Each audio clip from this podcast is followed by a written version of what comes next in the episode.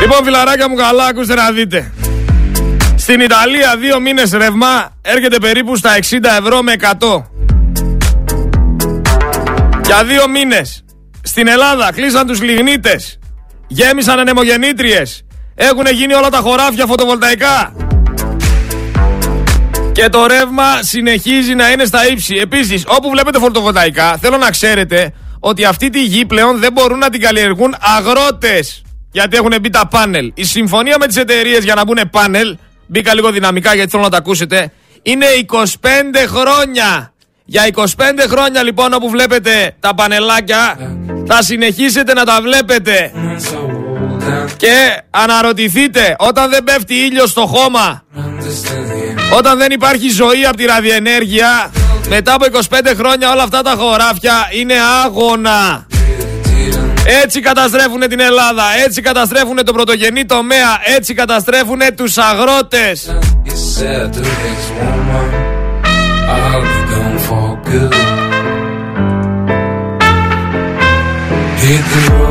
Για να ξέρετε τι γίνεται. Συνεχίζει όμως το ρεύμα στην Ελλάδα να είναι στα ύψη. Συνεχίζει να υπάρχει ρήτρα αναπροσαρμογή που θα ήταν για λίγο. Συνεχίζουν να υπάρχουν όλοι αυτοί οι ολιγάρχες οι οποίοι μας κατακλέβουν. Ξυπνήστε! Ωραία, πάμε τώρα να δούμε τι ακριβώς γίνεται γιατί κάποιοι μου λένε συνεχόμενα και κάθε φορά που, που μιλάμε για τον πληστηριασμό πρώτης κατοικίας Ρε εσύ ξέρω αυτό να αποπληρώνει τις δόσεις του και έχει μπλέξει. Υποτίθεται ότι αυτό θα λειτουργούσε για όσους χρωστάνε πολλά λεφτά και δεν βάζουν προτεραιότητες. Γιατί είναι ο Δημοκράτες, Πασοξίδες, κάτι Χατζινίκη, κάτι ιστορίες τέτοιες, χρωστάνε εκατομμύρια. Και έχουν περιουσία. Και σπίτια στη Γλυφάδα και σπίτια στην Εκάλη και σπίτια από εδώ και από εκεί. Και δεν τους ακουμπάει καμία τράπεζα. Τι θα το κάνει λοιπόν το, η τράπεζα, το διαράκι Στη Σταυρούπολη που πιέζει τον παππού ή σε όποια περιοχή, στην Τούμπα, στον Εύωσμο, στο κέντρο, τι θα το κάνει το διαράκι η τράπεζα; Η τράπεζα δεν θα το κάνει τίποτα. Όμως η εταιρεία εκμετάλλευσης ακινήτων, στην οποία θα αναθέσει τη διαχείριση αυτού του σπιτιού, το φαντ που θα αγοράσει κατόπιν απέτησης από τον πληστηριασμό το σπιτάκι, με μια χρηματοδότηση της Παγκόσμιας Τράπεζας ξέρει πολύ καλά τι θα το κάνει. Θα το διαθέσει στο Ευρωπαϊκό Πρόγραμμα Επιδότησης Κατοικίας για τους πρόσφυγες. Και με αυτόν τον τρόπο, από ένα διαράκι στη Σταυρούπολη, στην Τούμπα, στον Εύωσμο, όπου και αν βρίσκεται, θα απορροφήσει σχετικά κονδύλια τα οποία έχουν δεσμευθεί για την Ελλάδα για τέτοιες περιπτώσεις. Τι δεν καταλαβαίνεις εκμεταλλεύονται. Βρήκανε και τα κάνουνε. Και θα έρχεται μετά ο άλλος και θα σε κουνάει το κομπόδεμα και θα σου λέει Έλληνα όσο εγώ θα παίρνω μέρισμα εσύ θα προσφέρεις το διαμέρισμα. Έτσι θα σου λέει ο πρόσφυγας. Που αναρωτιόμαστε αν είναι πρόσφυγας έτσι. Γιατί δεν μπαίνουν στη βάρκα και άλλοι άνθρωποι, δεν μπαίνουν μόνο πρόσφυγες. Εδώ τα λέμε τα πράγματα όπως είναι. Και από κανένα παράθυρο. Εδώ θα ακούτε την αλήθεια αντικειμενικά. Ούτε μα ούτε μου. Επίσης έχω μια ακόμα τεράστια απορία. Στην Τουρκία ο Ερντογάν βγήκε με 52% και έχει γίνει κόλαση στους δρόμους ο κόσμος με φώτα, με σημαίες, με το ένα, με το άλλο. Στην Ελλάδα υποτίθεται βγήκε ο Μητσοτάκης με 41%. Με 40% πες γιατί δεν το πέρασε το 41%. Και στον δρόμο δεν κυκλοφορούσε κανένας ρε το βράδυ των εκλογών. Πώς εξηγείται αυτό; Ποιος τελικά είναι ο δικτάτορας; Ρε ούτε μια σημαία δεν είδαμε Νέα Δημοκρατία εδώ πέρα στη Λεωφόρο Νίκης ή στη Θεσσαλονίκη κάπου κάποιος. Και γενικά σε όλη την Ελλάδα δεν κινούταν ψυχή. Ξέρετε γιατί; Γιατί όποιος έβγαινε με σημαίακι Νέα Δημοκρατία θα του ερχόταν η φάπα. Από τον ουρανό θα του ερχόταν η φάπα. Να σκέφτεστε, να μην αφήνετε τους άλλους, να σας λένε ψέματα και να τα ακούτε και να τα αναμεταδίδετε. Σαν παπαγάλι, να τα παπαγαλίζετε. c'est aussi insupportable.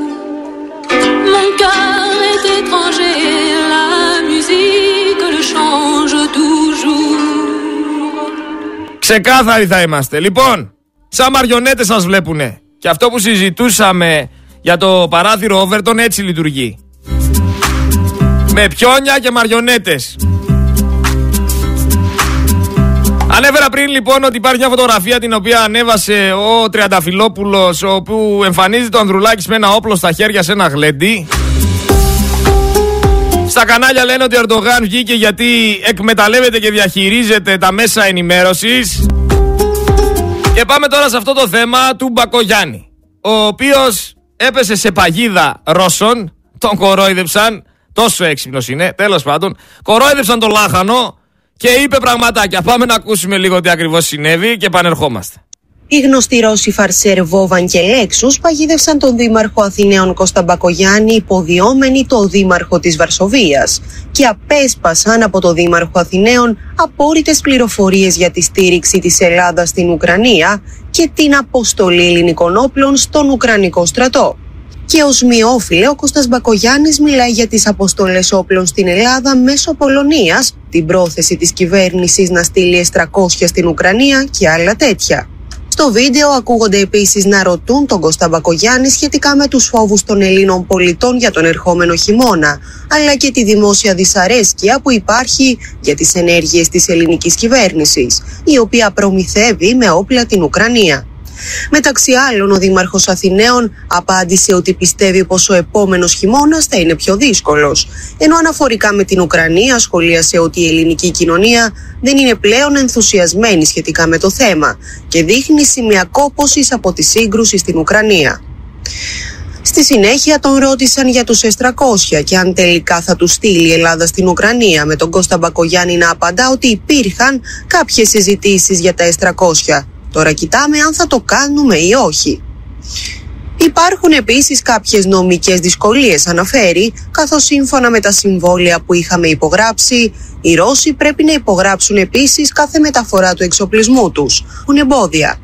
Οπότε τώρα κοιτάμε για άλλον εξοπλισμό που μπορούμε να στείλουμε. Ως λύση, οι Ρώσοι Φαρσέρ του έδωσαν την επιλογή της Πολωνίας. Μήπως μπορείτε να στείλετε τους S300 στην Πολωνία πρώτα, τον ρώτησαν χαρακτηριστικά. Το κάναμε ήδη. Χρησιμοποίησαμε την πολιτική της τρίτης χώρας για να στείλουμε κάποια όπλα πριν από λίγους μήνες, είπε ο Κώστας Μπακογιάννης.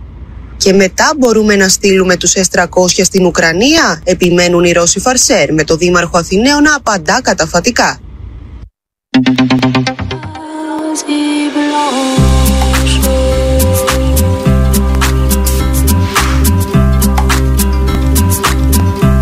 Τι να πω και τι να πεις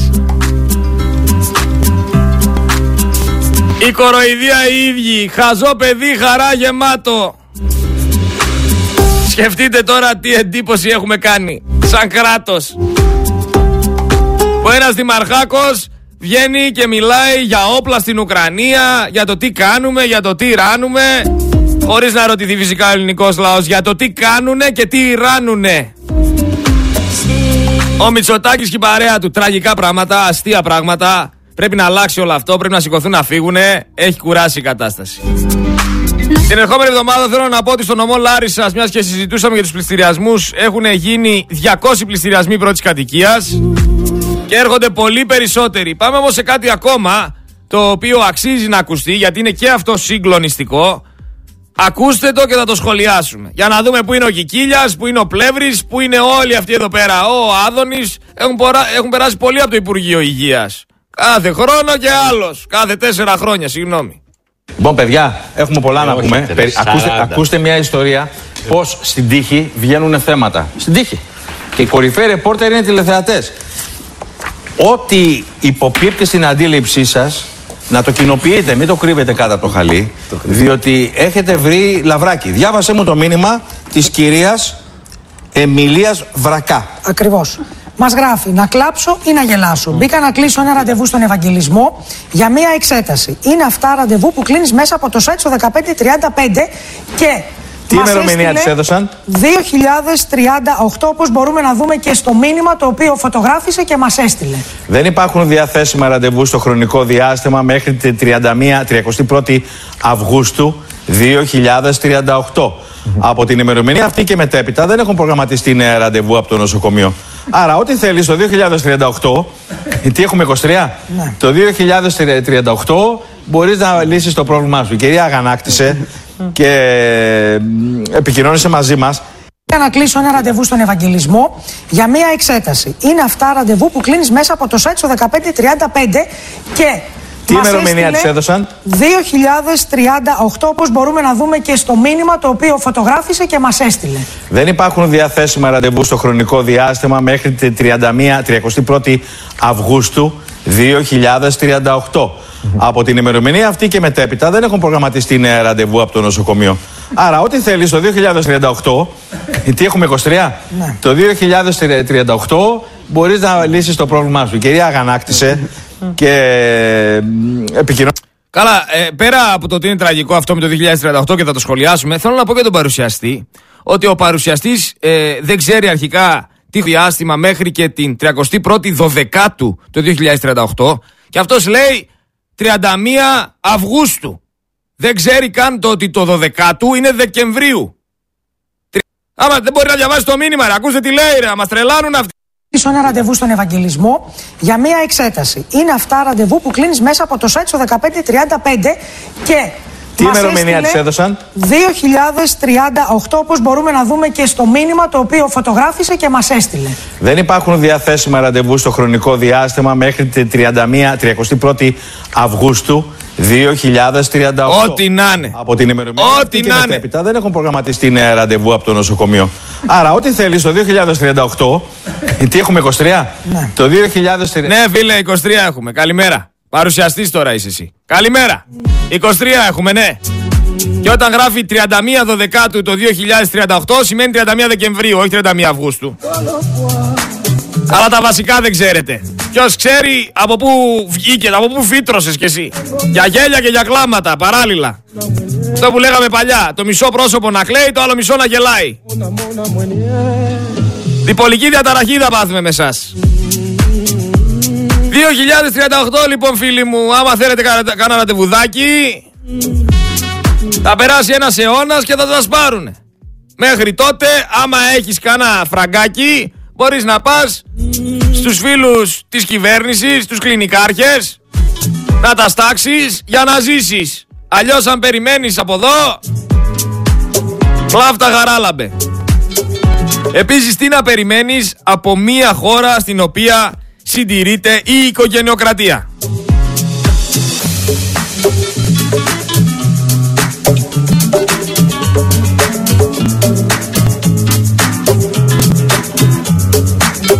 Οικογενειακή παράδοση λοιπόν σε αυτή την οικογενειοκρατία συνεχίζει και η οικογένεια Κεφαλογιάννης στη Βουλή. Καθώς χθες ορκίστηκαν πρώτον η Όλγα Κεφαλογιάννη σαν βουλευτής της Α Αθηνών της Νέας Δημοκρατίας πάντα, ο Γιάννης Κεφαλογιάννης ως βουλευτής Ερεθύμνου, τρίτον ο Κωνσταντίνος Κεφαλογιάννης ως βουλευτής Ηρακλείου, ο οποίος αποτελεί και το νεότερο σε ηλικία βουλευτή του Ελληνικού Κοινοβουλίου, το παρόν φυσικά σε όλη αυτή την τελετή έδωσε και τέταρτος ο Ευρωβουλευτής της Νέας Δημοκρατίας, ο Μανώλης Κεφαλογιάννης. Ο οποίος συνόδευε τον πρωτάρη Κωνσταντίνο. Μιλάμε λοιπόν ότι γέμισε η Βουλή πάλι με κεφαλογιάννηδες, με μυτσοτάκηδε. Α, ο γιος του Μητσοτάκη θα κατεβεί λέει για περιφερειάρχης. Είναι έτοιμος να ελέγξει μια ολόκληρη περιφέρεια. Αν αύριο μεθαύριο λοιπόν τον δείτε πρωθυπουργό, μην απορρίσετε. Είπαμε, Ελλαδιστάν, η μπανανία των Βαλκανίων. Γόνοι. Οι γόνοι συνέχεια θα είναι, θα υπάρχουν, να σας ελέγχουν, να σας εξουσιάζουν. Λοιπόν, δημοσιογράφος τώρα, στο Μέγκα, αναρωτιέται πώς λαός να ψήφισε πάλι Ερντογάν μετά από τόση διαφθορά, τόσα σκάνδαλα, αυταρχικότητα και έλεγχο του τύπου γελάνε και οι πέτρες. Αλλά ας τις πέτρες. Τι να τις κάνεις. Θέλω να πω ότι όλες αυτές οι εκλογές και όλη αυτή η διαδικασία έχει αποσυντονίσει μια ομάδα νεαρών που δεν έχει σκεφτεί κανένας. Γιατί υπάρχουν άνθρωποι νέοι που φέτος καλός ή κακός δίνουν πανελλαδικές εξετάσεις. Υπάρχουν και αυτά τα παιδιά τα οποία δεν υπολογίζει κανένας. Ούτε στην κοινωνία, ούτε στην, στην παιδεία, ούτε πουθενά. Μόνο οι γονείς τους ξέρουν τι τραβάνε για να μπορέσουν αυτά τα παιδιά να πετύχουν σε αυτές τις εξετάσεις. Δεν τους σέβεται κανένας, δεν τους σκέφτεται κανένας. Δεν φτάνει όμως μόνο αυτό. Έπεσε και η πλατφόρμα των θεμάτων. Στον αέρα λοιπόν είναι οι εξετάσεις του Λυκείου. Στη χώρα που ονομάζεται Ελλαδιστάν. Όσο έχει φυσικά κυβέρνηση από διάφορα λαμόγια. Αυτό που αναφέραμε πριν για, για την παγόνη και για το νέο αυτόν συναγερμό από τον Μπόι για μια νέα πανδημία. Λένε ότι ο κορονοϊός θα θεωρείται ήπια νόσος. Έχουν πολλά να δουν ακόμα τα ματάκια μας, αλλά εδώ θα είμαστε παρέα, όρθιοι. Πάνω απ' όλα να έχουμε την υγεία μας, ώστε να βυπνίζουμε τον κόσμο και να του λέμε την ολοκληρωτική αλήθεια. Άσχετα που κάποιοι εναντιώνεστε και αρχίζετε να βρίζετε και γίνετε, γίνεστε τοξικοί και κακοπροαίρετοι, λες και σας αναγκάσαμε να ακούτε. Εμείς εδώ θα είμαστε και θα τα λέμε.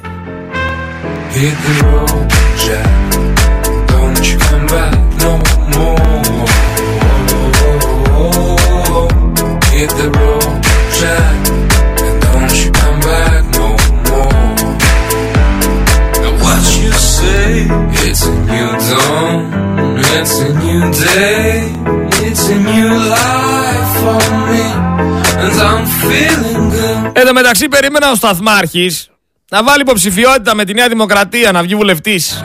Πώς τους ξέφυγε, απορώ. Βλέπουμε κι άλλους εν τω μεταξύ από το πατριωτικό, δίθεν, δίθεν πατριωτικό χώρο, γιατί ξέρετε ο πατριωτικός χώρος έχει πολλούς που δεν είναι πατριώτες πάρα πολλούς που δεν είναι πατριώτες και έρχονται σαν πατριώτες για να κερδίσουν ψηφαλάκια. Υπάρχουν κάποιοι που τρέχανε χρόνια τώρα και για, για Μακεδονία πριν γίνει αυτό με το ΣΥΡΙΖΑ. Για πιο παλιά μιλάω, γιατί είπε και το Μακεδονικό και πιο παλιά. Και κάποιοι τρέχανε από τότε. Υπάρχουν άνθρωποι που έχουν αφήσει τη ζωή τους και έχουν αφιερώσει χρόνο για να μπορέσουν να γράψουν και να πούνε το τι θα γίνει στο μέλλον στην Ελλάδα. Αλλά φυσικά ο ελληνικός λαός δεν εκτιμάει, δεν αναγνωρίζει, το ξέρουμε αυτό. Και πετάγονται από το πουθενά έμφυτοι δίθεν πατριώτες που πουλάνε την παπάτζα τους για να κερδίσουν ψηφαλάκια. Ένας από αυτούς τους παπατζίδες λοιπόν είναι και ο Φάιλος. Ο Φάιλος ο κρανιδιώτης ο οποίος έβγαινε και έλεγε όσα έλεγε ότι ο ΣΥΡΙΖΑ ήταν μακράν η χειρότερη κυβέρνηση που κόντεψε να την άξει τη χώρα στον αέρα και έλεγε ότι αυτό όμως δεν σημαίνει πως καταργείται κάθε κριτική στα λάθη της κυβέρνησης Μητσοτάκη και πως είναι ορθή η παραχώρηση πολιτικού εδάφους στην αριστερά. Αυτά τα λέγει ο Κρανιδιώτης. Ο ίδιος έλεγε να μην ξεχνάμε ότι η πολιτική του Μητσοτάκη είναι η πολιτική Μητσοτάκη. Καλά κάνουμε έλεγε στο Σαμάρι αλλά να θυμόμαστε και σε ποιον ανήκει. Και τώρα ξαφνικά γυρνάει το πιφτέκι, κάνει τρεις-τέσσερις κολοτούμπες ενόργανης γυμναστικής ο Φάιλος και τι λέει θα ψηφίσω Νέα Δημοκρατία στις 25 Ιουνίου. Και ότι η μόνη ορθή επιλογή λέει είναι ο Κυριάκος Μητσοτάκης, ο κρανιδιώτης. Τι έγινε ρε φίλε, τι κολοτούπα ήταν αυτή; Τι κολοτούπα ήταν αυτή, είδες ότι δεν εκλέγεσαι και λες ας πάω να γλύψω κατουρημένες ποδιές. Γιατί εγώ έτσι το βλέπω. Είδες ότι δεν θα πάρεις καρεκλίτσα, δεν θα πάρεις φραγκάκια και λες ας πάω να γλύψω καμιά κατουρημένη ποδιά, μπας και κερδίσω τίποτα. Ε, φιλαράκι! Τι έγινε! Σιγά σιγά ένας ένας θα πέφτουνε. Εγώ σας λέω ένα πράγμα. Θέλω να εστιάσετε ποιος θα μείνει όρθιος σαν μονομάχος κόντρα σε όλη τη λάσπη, κόντρα σε όλο το σύστημα. Εδώ θα είμαστε και θα το δείτε. Ποιος θα μείνει όρθιος και ποιος θα κρατήσει όσα είπε. Και ελάτε εσείς μετά με την καραμέλα σας να βγούμε σέντρα.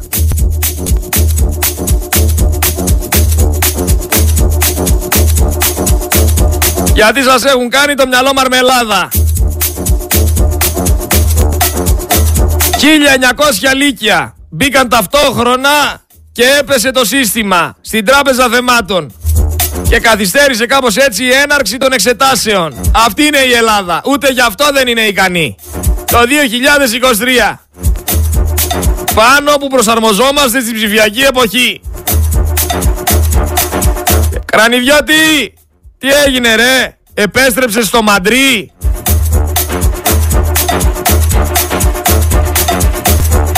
Ε, ξαναγύρισες πίσω, βγήκες βόλτα να μασουλήσεις, είδες ότι δεν βρίσκεις τροφή και ξαναγύρισες στο Μαντρί.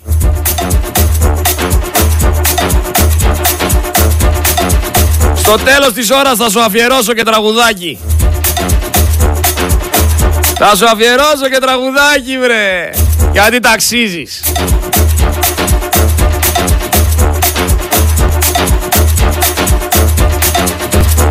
Η επιχείρηση λέγεται όλα τα γίδια στη στάνη από ό,τι φαίνεται από αυτό το κόμμα το οποίο δεν θα ξανακατέβαινε τις εκλογές γιατί απέτυχε.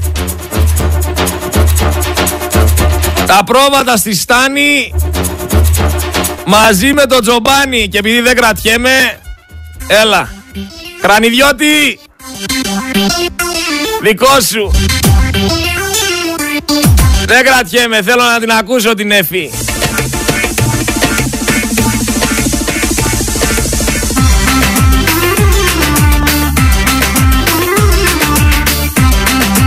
Άιντε τα πρόβατα να γυρνάνε στη Νέα Δημοκρατία μας και φάνε. Μπήκαν μωρέ μπήκαν τα γίδια στο Μαδρί Δεν θα βγαίνει αλλιώς η εβδομάδα Τα πρόβατα στη στρούγκα χρήσουλα κι αδερφούλα Τα πρόβατα στη στρούγκα χρήσουλα κι αδερφούλα. Έλα να μαζευόμαστε σιγά σιγά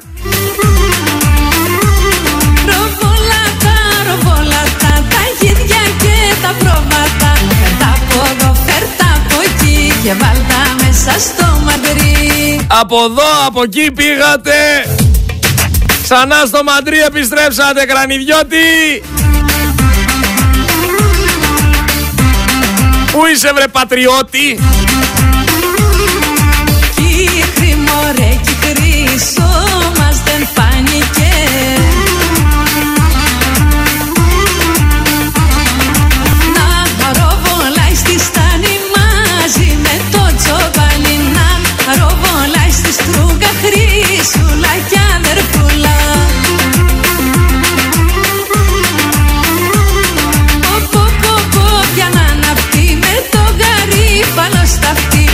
Με το γαρίβαλο στα αυτή είσαι κρανιδιώτη Μαύρη μάνα σας.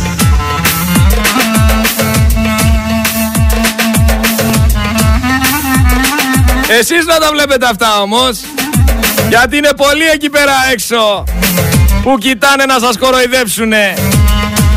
Και έχουν και δύναμη από πίσω Έχουν και συγκεκριμένες εξουσίες.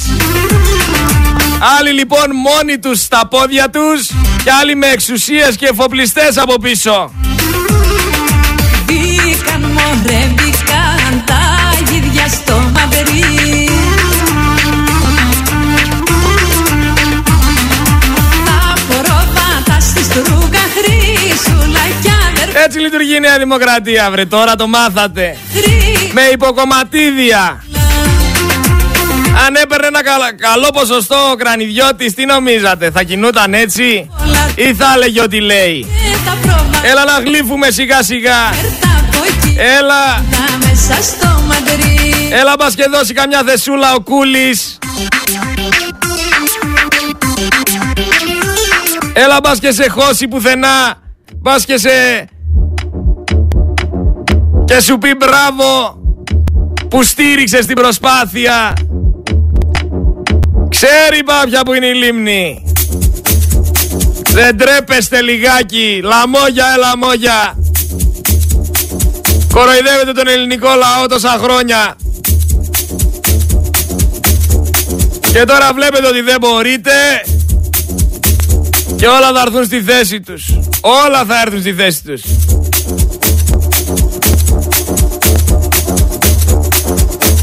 Εντάξει, βλέπουμε ολόκληρα βουνά τα οποία έχουν φωτοβολταϊκά, το είπαμε και πριν. Είδαμε εδώ πέρα τα ματ να πηγαίνουν να δέρνουν μεγάλους ανθρώπους, να τους παίρνουν σηκωτούς επειδή δεν θέλουν σε συγκεκριμένα παραγωγικά χωράφια να μπουν φωτοβολταϊκά. Και κανένας δεν ασχολείται. Δεν ανοίγει ρουθούνη. Μαζί με τα ΜΑΤ. Τα ΜΑΤ το μεταξύ, όταν τα φωνάζεις εσύ να σε προστατέψουνε, ξεχνιούνται να έρθουνε. Ή δεν είναι αρμοδιότητά τους, ή δεν μπορούνε, είναι απασχολημένοι.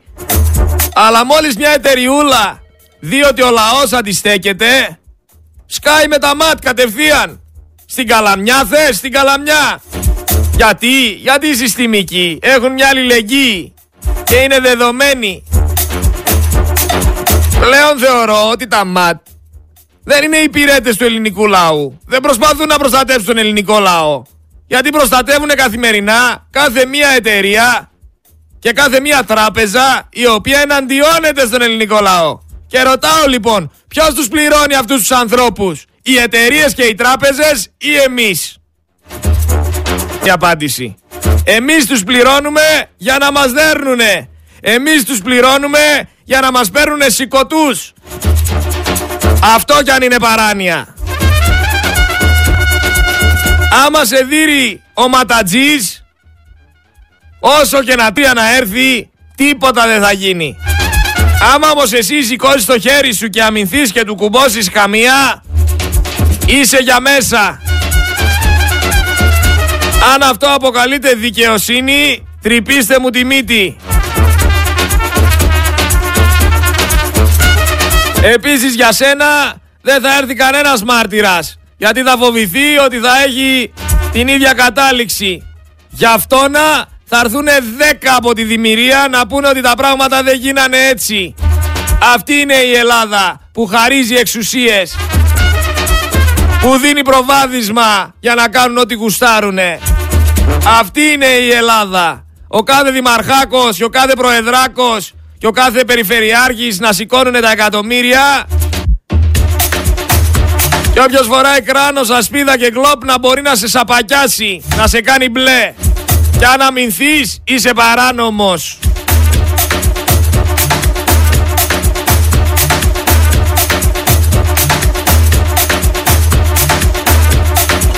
Επίσης δεν ξέρω αν ακούσατε πουθενά ότι συνελήφθη ο άνθρωπος ο οποίος ξεκίνησε το σύνθημα το Μητσοτάκι γαργαλιέσαι.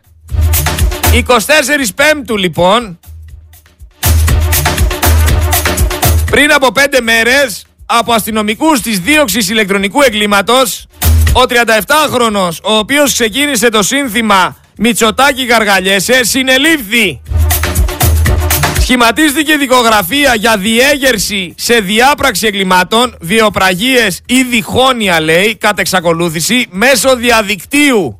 Ακούστε εδώ πέρα τώρα τι δικογραφία είναι αυτή. Πρόκειται για αυτόνα που ξεκίνησε αυτό το ευριστικό σύνθημα για τον Κούλι και κάλεσε τον κόσμο να ξεσηκωθεί. Να πούμε ότι ο συγκεκριμένος δεν είχε απασχολήσει τις αρχές ποτέ στο παρελθόν. Ποτέ. Οπότε μπαμ μπαμ σηκωτός πήγε. Το ακούσατε πουθενά, το είπαν σε καμιά τηλεόραση, δεν νομίζω. Επίσης θέλω να αναφερθώ σε κάτι άλλες φύρες, γιατί δεν είναι πολύ σαν το κρανιδιώτη. Κάνουν ό,τι είναι να κάνουν για το συμφέρον τους, αλλά άμα τα πράγματα δουν ότι δεν βγαίνουν και θεωρήσουν ότι η επιλογή και ο δρόμος που ξεκίνησαν και πήρανε δεν βγάζει κάπου, τι κάνουνε, βγάζουν τοξικότητα. Αρχίζουν και βρίζουνε ανελαίητα. Τους φταίνε όλοι οι άλλοι, αλλά δεν τους φταίει η επιλογή τους. Και αυτό φταίει και ο άλλος φταίει. Ποτέ δεν γυρνάνε όμως το δάχτυλο στον εαυτό τους να πούνε ότι εγώ φταίω. Εγώ φταίω γιατί εγώ επιλέγω. Δεν σε αναγκάζει κανένας άλλος. Στη ζωή αυτή επιλογές είναι όλα. Είτε θα κάνεις σωστές επιλογές, είτε λανθασμένες επιλογές. Εσύ τις κάνεις, κανένας άλλος. Εσύ αποφασίζεις αν σήμερα θες να αλλάξεις τον εαυτό σου, εσύ αποφασίζεις αν θες να μορφωθείς, εσύ αποφασίζεις αν θες να γίνεις καλύτερος και να εξελιχθείς. Κανένας άλλος. Ό,τι και να σου λένε όλοι οι άλλοι γύρω. Άμα εσένα σου αρέσει να μένεις στάσιμος και να συνεχίζεις να πιστεύεις όλους αυτούς, πάλι επιλογή σου είναι. Μην κατακρίνεις όμως εμάς γι' αυτό, να κατακρίνεις την πάρτη σου.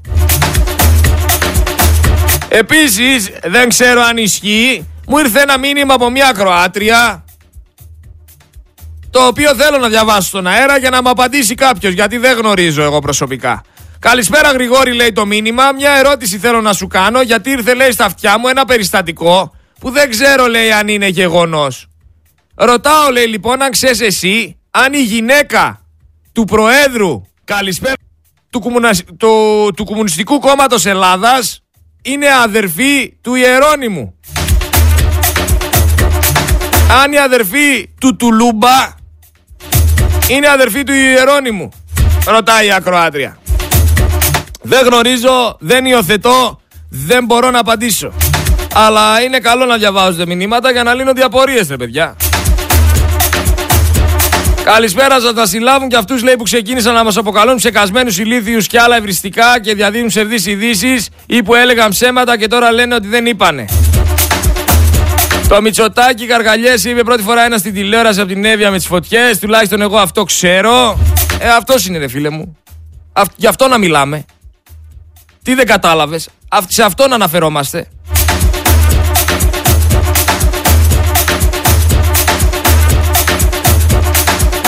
Ξέρετε λένε ότι όσο υψηλότερη η ευφυΐα τόσο μεγαλύτερη και η μοναχικότητα. Στην αρχή δεν το καταλάβαινα. Τώρα σιγά σιγά αρχίζω να παίρνω πρέφα τι εννοούσανε. Είναι δύσκολο, ξέρετε, για άτομα τα οποία αντιλαμβάνονται πολλά πράγματα και έχουν ένα συγκεκριμένο δίκτυο νοημοσύνης να επικοινωνήσουν. Γιατί υπάρχει τεράστιο χάσμα στην αντιληπτική ικανότητα του εφιού σε σχέση με αυτούς του υπόλοιπου κόσμου. Δηλαδή αν ένας άνθρωπος αύριο μεθαύριο βγει και σας πει ότι έχουν υπάρξει εξωγήινοι και ότι σιγά σιγά προσπαθούν να μας τους πλασάρουνε θα βγει κάποιος θα πει άντε βρε τον, το μακάκα τον τρελό τώρα να πούμε κάθεσαι και ακούς και όμως αυτός μπορεί να έχει κάνει σαν παράδειγμα το φέρνω μπορεί να έχει κάνει την έρευνά του και να το αποδεικνύει αυτό στο μυαλό του. Αλλά να μην κάθεται να το συζητάει γιατί θα τον κατακρίνουν οι υπόλοιποι. Ε λοιπόν εμείς δεν έχουμε τέτοια κολλήματα. Επίσης τα θέματα που ενδιαφέρουν τον κόσμο δεν είναι τα ίδια που ενδιαφέρουν έναν ευφυή άνθρωπο. Οπότε δεν υπάρχει ανάλογο επίπεδο συζήτησης. Σήμερα αν γυρίσεις από παρέα σε παρέα θα συζητήσουν για τα κολομέρια, για το τι έκανε χθες η Βανδύ, για το τι έκανε αύριο ο ηθοποιός και πάει λέγοντας τίποτα άλλο δεν θα πούνε. Υπάρχουν όμως και άνθρωποι σε αυτόν τον κόσμο που πονάνε λίγο περισσότερο, που αντιλαμβάνονται τα πράγματα λίγο καλύτερα, που θέλουν να κάνουν μια συζήτηση και να μπορέσουν να ακούσουν, να μάθουν, να υιοθετήσουν πράγματα τα οποία δεν γνωρίζουν. Εγώ προσωπικά στον εαυτό μου καθημερινά αναγνωρίζω ότι δεν ξέρω τίποτα. Δεν ξέρω τίποτα. Και το λάθος του Έλληνα πολίτη αυτό είναι. Το ότι δεν μπορεί να παραδεχθεί ότι δεν ξέρει. Προτρέχει. Προτρέχει να πει ότι τα ξέρει όλα και δεν παραδέχεται ότι δεν ξέρει. Κάτσε λίγο στην πάντα. Και τι άλλο κάνει; Άμα κάτσει και κάνει πως ακούει, κάνει πως ακούει, Ακούει, περιμένει στην ουσία να τελειώσεις. Δεν ακούει. Περιμένει να τελειώσεις για να σου πει πάλι ότι ξέρει. Έτσι συζήτηση δεν γίνεται ρε παιδιά. Εγώ χαίρομαι να ακούω και να μαθαίνω. Χαίρομαι αν τα πράγματα όντως ισχύουν έτσι. Αλλά χαίρομαι κιόλας όταν ξέρω κάτι να το μεταφέρω με σιγουριά σε κάποιον άλλον και να του λέω, ξέρεις κάτι, αυτό είναι έτσι. Είναι στάνταρ. Και πρέπει να μου το αναγνωρίσετε ότι για πάρα πολλούς εκεί πέρα έξω έχω πει πράγματα τα οποία είναι κατά γράμμα έτσι. Πολύ ωραίο ο Παναγιώτης διαψεύδει την ακροάτρια. Αυτό που είπε για τον πρόεδρο του Κομμουνιστικού Κόμματος, Γενικός Γραμματέας, ό,τι και αν είναι, δεν ισχύει. Οπότε το μηδενίζουμε, είναι λάθος, αφήστε τα.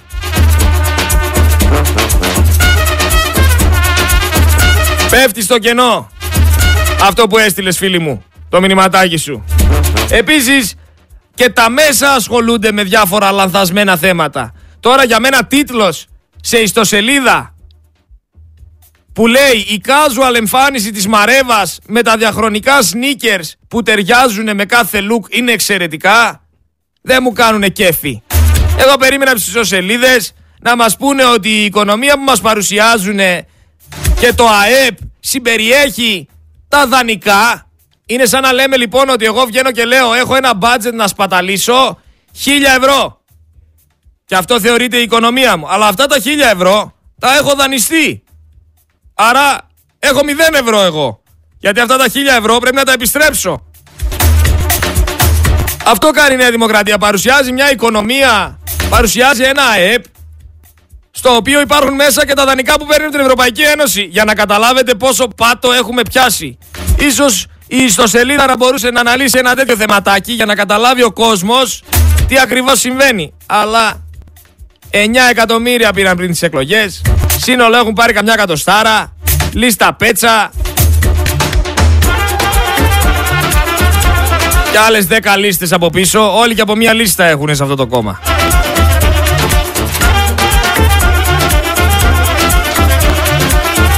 Κάτι άλλο που μου είπαν προχθές θα παγώσουν λέει οι αυξήσεις. Μην αγχώνεσαι. Γιατί συζητούσα για τις αυξήσεις. Θα παγώσουν λέει οι αυξήσεις.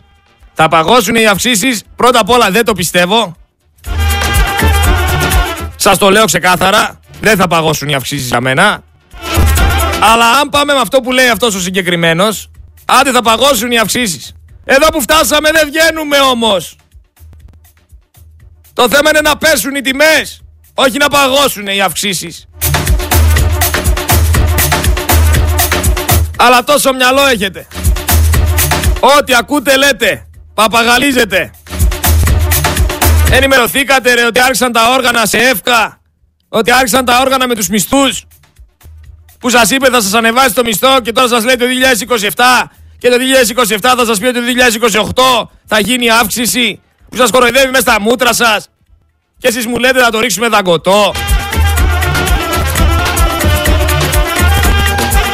Αλλά όταν όλη μέρα διαβάζεις τις ισοσελίδες που παρουσιάζουν τον Κυριάκο Μητσοτάκη σαν να λένε τελών, όταν όλη μέρα ενημερώνεσαι από μέσα που λένε ότι ο Κυριάκος Μητσοτάκης είναι τσιτάχ, ότι είναι ο Ηρακλής, ότι είναι Σιμουλτανέ, ότι είναι Μωυσής, ότι είναι γκόμενος, ε τι γκόμενος τώρα ρε, να πούμε κουσκουλίτσος.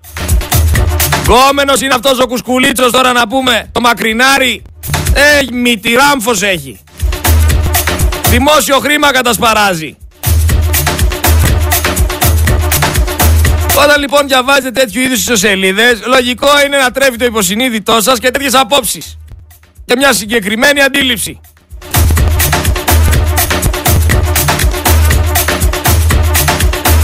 Αλλάξτε ρεπερτόριο. Αλλιώς θα βλέπετε καραμαλίδες να κάνουν ό,τι κάνουνε και να ξαναεκλέγονται. Και να αναρωτιέστε ποιοι είναι όλοι αυτοί που του κουνάνε το χέρι και του λένε μπράβο. Και να βγαίνει μετά και να σας λέει ότι στάθηκα όρθιος απέναντι στην τοξικότητα και τη μιζέρια ο Καραμαλής. Και να λέτε εσείς σπίτι σας οι περισσότεροι ώρε τι έγινε; Ωρε τι έγινε; Και έρχονται και οι κατασχέσεις για τις οφειλές. Θα συλλαμβάνονται και οι οφειλέτες. Πού είστε ακόμα; Θα καλοκαιριάσει γρήγορα φέτος. Ρε σας υποσχέθηκε αύξηση μισθών και μετά από τρεις μέρες ανακοίνωσε πάγωμα αύξησης μισθών. Πώς νιώθετε γι' αυτό; Επίσης πέρασε στον Τούκο ένα θέμα που ανέφερα τις προάλλες στην εκπομπή και δεν συζητήθηκε, που πρέπει να συζητηθεί. είναι για τη 12χρονη και για τη μητέρα της έχει βγει η θεία της, το ξαναλέω γιατί για να θυμόμαστε πράγματα πρέπει να τα επαναλαμβάνουμε.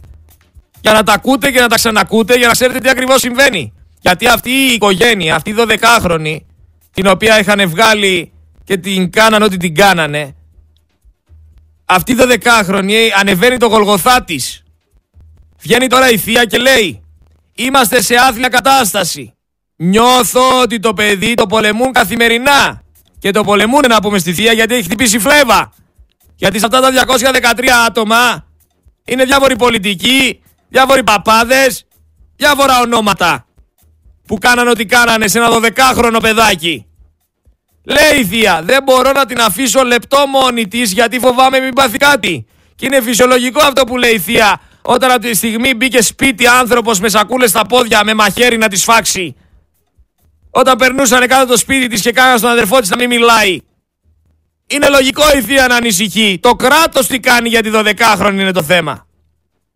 Δεν φτάνουν όμως όλα αυτά που δεν έγινε ολοκληρωτική έρευνα έβρισκαν οι καθαρίστριες και τα συνεργεία στο κατάστημα του Μίχου τάμπλετ τα οποία είχαν μέσα υλικό που θεωρώ ότι τα ξεχάσανε. Που κάνανε την μπουκα μετά από πόσες μέρες για να προλάβει αυτός που είχε ενημερωθεί από το φίλο του, το διοικητή, το χύψη, που είχαν φωτογραφίες μαζί. Και με τον Πατούλη είχαν μαζί φωτογραφίες. Μπορεί για τον Πατούλη να έχει υπάρξει κάποια διαρροή. Δεν τα ψάξανε αυτά όμως. Εγώ αναρωτιέμαι, δεν ξέρω. Δεν φτάνουν όμως όλα αυτά. Ξαφνικά ο εισαγγελέας φυλακών απαγορεύει στη 12χρονη να βλέπει τη μητέρα της. Για ποιο λόγο πήρε αυτή την απόφαση ο εισαγγελέας φυλακών; Μιλάμε για ένα 12χρονο παιδί. Έτσι. Μην το έχετε συνηθίσει και λέμε 12χρονη, 12χρονη. 12 χρονών παιδάκι είναι. Την έχουν βιάσει χωρίς να θέλει. Έβγαινε βόλτες με τον κάθε πολιτικό παπά πολίτη Βγήκε τα είπε γιατί το κατάλαβαν. Πήγανε να τη φάξουνε. Βάλανε φυλακή τη μάνα της. Και τώρα δεν την αφήνουν ούτε να τη δει. Και σε αυτό όλο μέσα έχει μπλακεί και ο αδερφός της. Μιλάμε για μια τραγική κατάσταση. Μιλάμε για μια χώρα που δεν έχει προστατέψει ένα παιδάκι απέναντι σε ένα ολόκληρο κύκλωμα. Για ποιο λόγο λοιπόν ο εισαγγελέας φυλακών πήρε αυτή την απόφαση; Ο λόγος είναι προφανής. Για να προστατέψει το κύκλωμα. Το κύκλωμα κολονού, τράφικιν κολονού που αποκάλυψε η μητέρα της 12χρονης. Αυτή είναι η αλήθεια. Ακούστε την για να την ξέρετε. Ξέρετε πολλοί αναρωτιούνται και μου λένε με αυτά όλα που λες δεν φοβάσαι. Εγώ φοβάμαι το ότι με τόσο ψέμα εκεί πέρα έξω στο τέλος θα χάσουν οι Έλληνες οριστικά το μυαλό τους. Το ότι μας οδηγούν στον αφανισμό πλέον είναι δεδομένο. Το ότι κανένας δεν σηκώνει κεφάλι γιατί φοβάται είναι και αυτό δεδομένο. Αλλά αυτό δεν λέτε τόσο καιρό. Κάποιος να βγει να τα πει, κάποιος να βγει μπροστά. Ε, ορίστε. Άντε να δω τι θα καταλάβετε.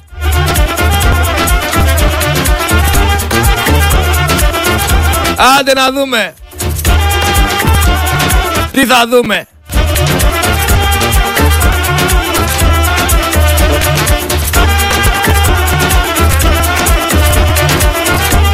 Ξεχνάτε, πάρα πολύ εύκολα ξεχνάτε.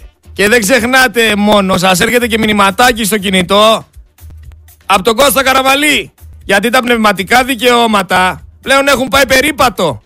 Τα τηλέφωνά σας, τα στοιχεία σας, έχετε στα μέσα μαζικής ε, στα, μέσα, στα κοινωνικά μέσα δικτύωσης και όλα αυτά τα δίνουν για ψίγουλα σε τρίτους.